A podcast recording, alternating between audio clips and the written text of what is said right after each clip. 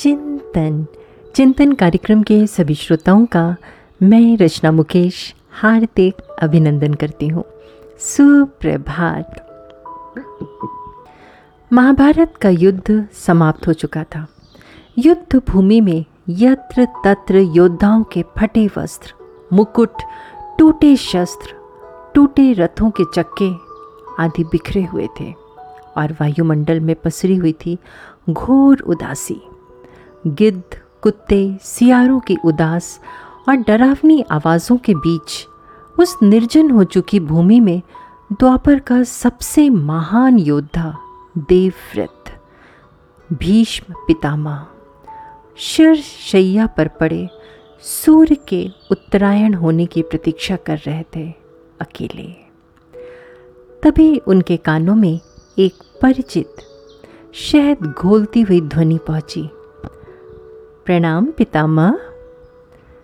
भीष्म के सूख चुके अधरों पर एक मरी हुई मुस्कुराहट तैर उठी, बोले, आओ देवकी नंदन स्वागत है तुम्हारा। मैं बहुत देर से तुम्हारा ही स्मरण कर रहा था। कृष्ण बोले, क्या कहूँ पितामह? अब तो ये भी नहीं पूछ सकता कि कैसे हैं आप? भीष्म चुप रहे। कुछ क्षण बाद बोले, पुत्र युधिष्ठिर का राज्याभिषेक करा चुके केशव। उसका ध्यान रखना। परिवार के बुज़ुर्गों से रिक्त हो चुके राजप्रसाद में। उन्हें अब सबसे अधिक तुम्हारी ही आवश्यकता है। कृष्ण चुप रहे। भीष्म ने पुनः कहा, कुछ पूछूँ केशव? बड़े अच्छे समय से आए हो। संभवतः धरा छोड़ने के पूर्व मेरे अनेक भ्रम समाप्त हो जाएँ। कृष्ण बोले, कहिए ना पितामह। एक बात बताओ प्रभु, तुम तो ईश्वर हो ना? कृष्ण ने बीच में ही टोका, नहीं पितामह, मैं ईश्वर नहीं मैं तो आपका पौत्र हूँ। ईश्वर नहीं। भीष्म उस घोर पीड़ा में भी ठठा के हंस पड़े। अपने जीवन का स्वयं कभी आकलन नहीं कर पाया कृष्ण। सो नहीं जानता कि अच्छा रहा या बुरा। पर अब तो इस धरा से जा रहा हूँ कन्हैया।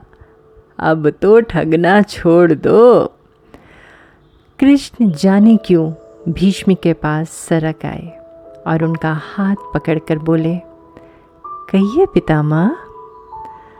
भीष्म बोले, एक बात बताओ कन्हैया, इस युद्ध में जो हुआ, वो ठीक था क्या? किसकी ओर से पितामह? पांडवों की ओर से?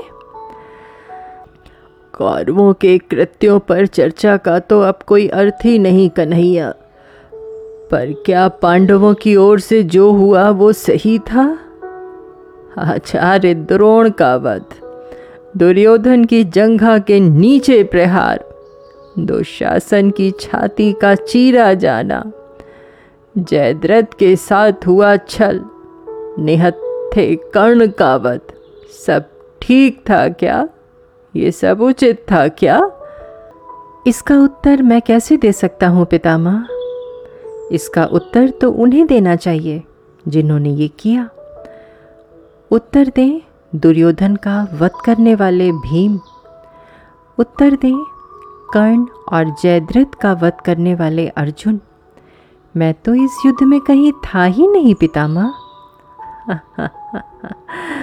अभी भी छलना नहीं छोड़ोगे कृष्ण।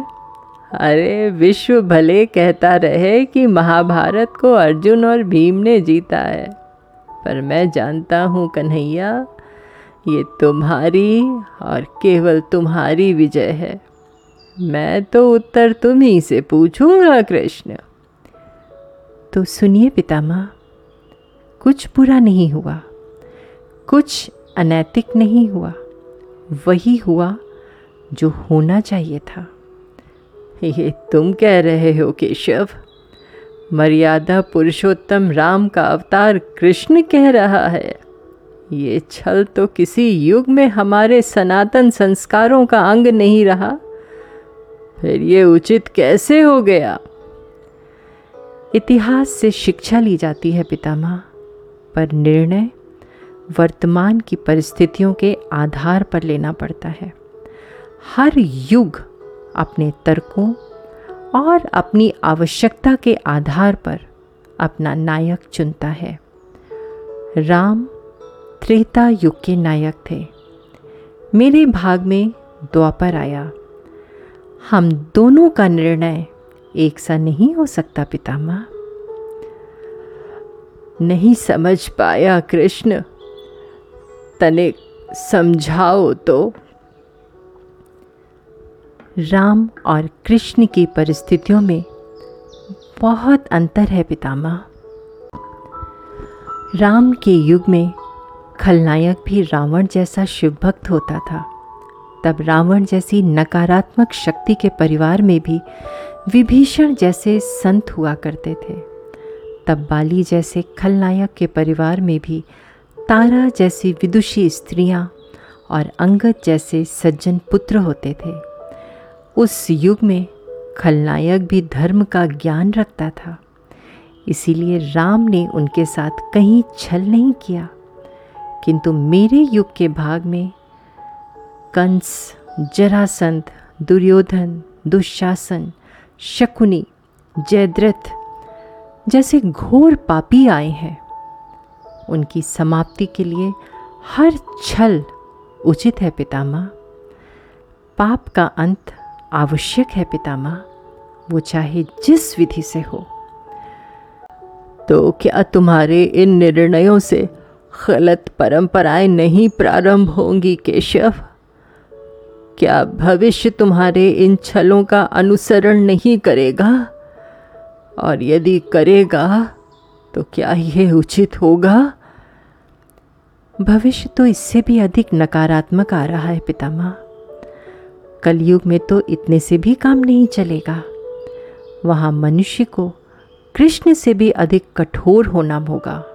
नहीं तो धर्म समाप्त हो जाएगा।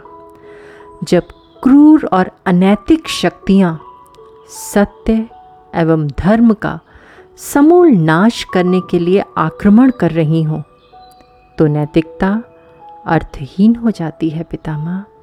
तब महत्वपूर्ण होती है विजय। केवल विजय। भविष्य को ये सीखना ही होगा पितामह। क्या धर्म का भी नाश हो सकता है केशव? और यदि धर्म का नाश होना ही है तो क्या मनुष्य से रोक सकता है? सब कुछ ईश्वर के भरोसे छोड़कर बैठना मूर्खता होती है पितामह। ईश्वर स्वयं कुछ नहीं करता, केवल मार्गदर्शन करता है। सब मनुष्य को स्वयं करना पड़ता है। आप मुझे भी ईश्वर कहते हैं ना? तो बताइए ना पितामह, मैंने स्वयं इस युद्ध में कुछ किया क्या? सब पांडवों को ही करना पड़ा ना?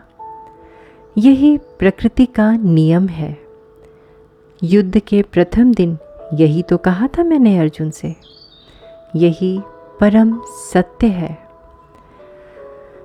भीष्म अब संतुष्ट लग रहे थे। उनकी आँखें धीरे धीरे बंद होने लगीं। उन्होंने कहा, चलो कृष्ण, ये इस धरा पर अंतिम रात्रि है।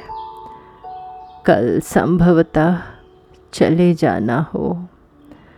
अपने इस अभागे भक्त पर कृपा करना कृष्ण। कृष्ण ने मन ही मन कुछ कहा और भीष्म को प्रणाम कर लौट चले। पर युद्ध भूमि के उस डरावने अंधकार में भविष्य को जीवन का सबसे बड़ा सूत्र मिल चुका था। जब अनैतिक और क्रूर शक्तियाँ सत्य और धर्म का विनाश करने के लिए आक्रमण कर रही हों तो नैतिकता का पाठ आत्मघाती होता है। धर्मो रक्षति रक्षित। आज का ये प्रसंग हमें भेजा था कलकत्ता से श्रीमती रीना बर्मन जी ने। आप सबका दिन शुभ एवं मंगलमय हो।